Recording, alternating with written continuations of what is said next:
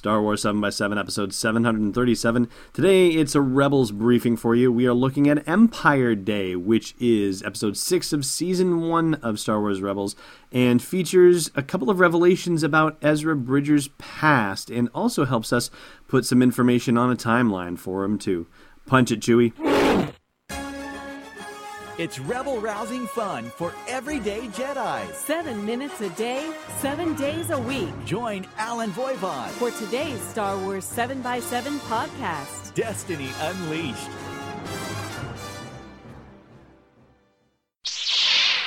Hey, Rebel Rouser. Welcome to Star Wars 7x7. I'm your host, Allen Voivod, and Empire Day is the anniversary, as I mentioned at the top, of the day that the Galactic Empire came into power.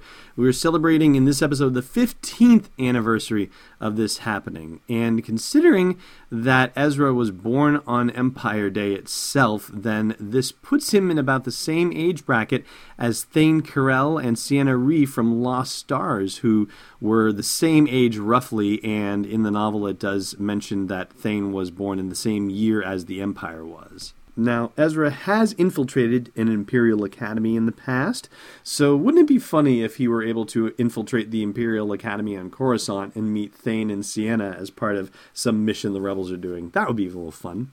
But I digress. Let's talk about this particular episode, which finds Ezra very bummed and wanting to be alone on Empire Day, which happens to be his birthday, but also happens to be the day that his parents were taken away from him. He assumes that they are dead, but we find out that they may not, in fact, be dead or at least that is the implication that's given the I know what happened to your parents cliffhanger at the end of the episode. But they were taken away on Ezra's seventh birthday, so he has been alone and fending for himself for eight years now, and you can see why he would not want to indulge hope or be sentimental about the possibility of his parents still being around. He's got to be tough to survive, and that definitely could weaken you if you let that take over all of your thinking about things. But in all the fuss of the stuff going on around Empire Day, two different plots are happening. One is that a new experimental TIE fighter design is being introduced to the public, which of course the rebels quickly blow up.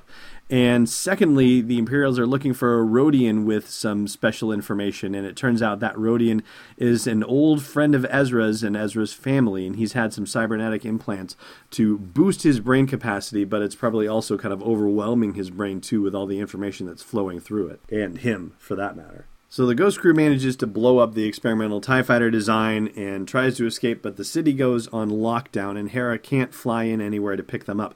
So they have to go into hiding for the night. And Ezra takes them to what used to be his house and senses the presence of that Rodian hiding in a secret area of their house. So naturally, the Ghost Crew realizes the value of this Rodian and decide that they need to get him off world and take him to wherever they meet up with the Rebel Alliance to get the information to them because they have so many plans inside this cybernetic implant around the Rodian's head that it constitutes basically a five year plan for the Outer Rim territories and what the Empire plans to do with them. And considering the high value nature of this Rodian, it makes sense that the Grand Inquisitor and Agent Kallus are on the scene looking for him. But the Ghost Crew is able to get him out of Dodge anyway, and a high speed chase ensues with two of those troop transporter toys from Sears.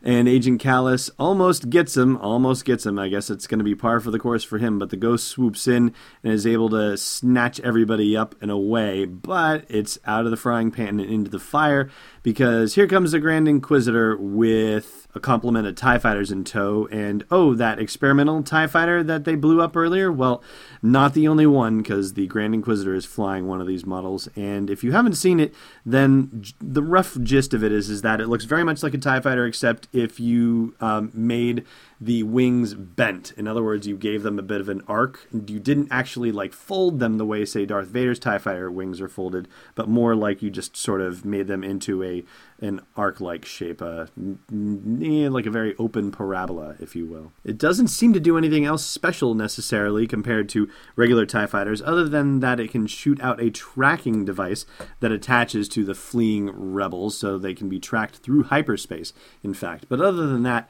doesn't give us, you know, it doesn't give us a lot of information about why this TIE fighter is necessarily so cool. One thing it does do, I guess you could say, is that the wings actually fold down. So instead of it being, you know, standing on the bottom edge of its wings like we see the TIE fighters do in Rebels, it actually folds up. So you can imagine like where it comes out of the cockpit going from side to side and it mounting to the wings there. Like imagine that there's a hinge right above and right below that connection point, and so the wings fold down and fold up into it. So it makes it a very narrow kind of flying machine when it's in a landed position. But yeah, there you go. But unlike any other Clone Wars episode or Rebels episode, but I'm you know going all the way back, like anytime they've had a multiple arc story situation, they've just ended the episode and gone on to the next episode. But this one they have a hard to be continued stop. Like they actually throw up a title card that says to be continued when the Rodian that Ezra knew from his childhood reveals that he knows what happened to Ezra's parents but we're going to have to wait for the next episode, Gathering Forces, which is episode 7 of the season, to get the reveal on that. And we're actually going to have to wait on the briefing side of things for two weeks before we do that, because next week, of course, is the final day of Star Wars Celebration, and we will be talking about other things during Celebration, but we will get back to the Rebels briefing on July 24th and dig into gathering forces then. But before we go, there is one scene I want to call to your attention, and it has to do with Ezra's Jedi training under Kanan. And there's a different take on the attachment side of things in this one that I thought was pretty interesting and a little easier to grasp and a more well rounded and grounded situation. So, the gist of the scene is that Kanan is trying to teach Ezra about reaching out and connecting with creatures, and it's a Lothcat specifically that he's trying to help Ezra reach out to and tame, basically. The cat wants to attack him, and there's a lot of noise before Ezra gets rid of the cat, or at least knocks the cat off of him, and says this Give me your lightsaber and I'll make the connection. Excuse me? Sorry, I just don't see the point of this. The point is that you're not alone. You're connected to every living thing in the universe. But to discover that, you have to let your guard down. You have to be willing to attach to others. And what if I can't? If you hang on to your past, if you always try to protect yourself, you'll never be a Jedi.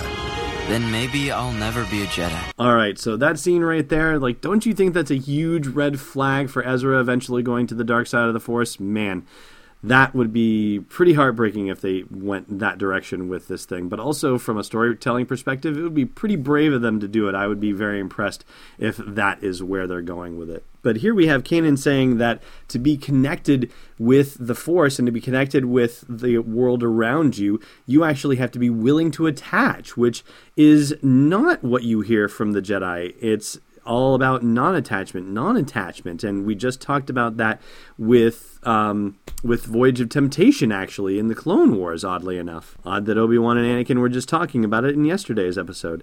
So I'd love to know what you think, because I think those three characters actually represent three different takes on the whole attachment thing. Of course, Anakin deeply attaching through a secret marriage, Obi Wan going the entire opposite route, and Kanan somewhere in the middle. Where do you think the best way forward for the Jedi would be? Which, of course, then bears on the whole Force Awakens and Jedi Order and all that fun stuff. So let me hear your thoughts at the comments at the blog post for this show's episode at sw7x7.com. Hey, Rebel Rouser. You're listening to this podcast. Maybe you'd like to listen to a Star Wars story too. Luckily, we've got just the thing for you. We've partnered with Audible to give you a free download and a free 30-day trial of their awesome service. All you got to do is go to audibletrial.com slash SW7X7 to sign up and get your free download. They've got dozens of Star Wars titles anything you want to do to explore that galaxy far, far away. One more time for you, audibletrial.com slash SW7X7. Hey, I've got a trivia question before you go. Together, we will destroy the Resistance and the Last Jedi. Last time we asked you what quote unquote bad thing Snoke senses in Kylo Ren, and that's the pull to the light. Today's question How many times does Kylo Ren throw a tantrum and destroy equipment with his lightsaber?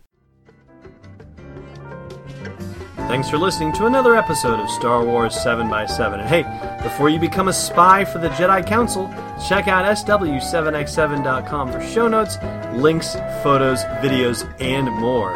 And if you want to join the inner circle of fans of the podcast, become a patron of the show at patreon.com slash SW7X7. It's not a night at the space opera, it's Destiny Unleashed.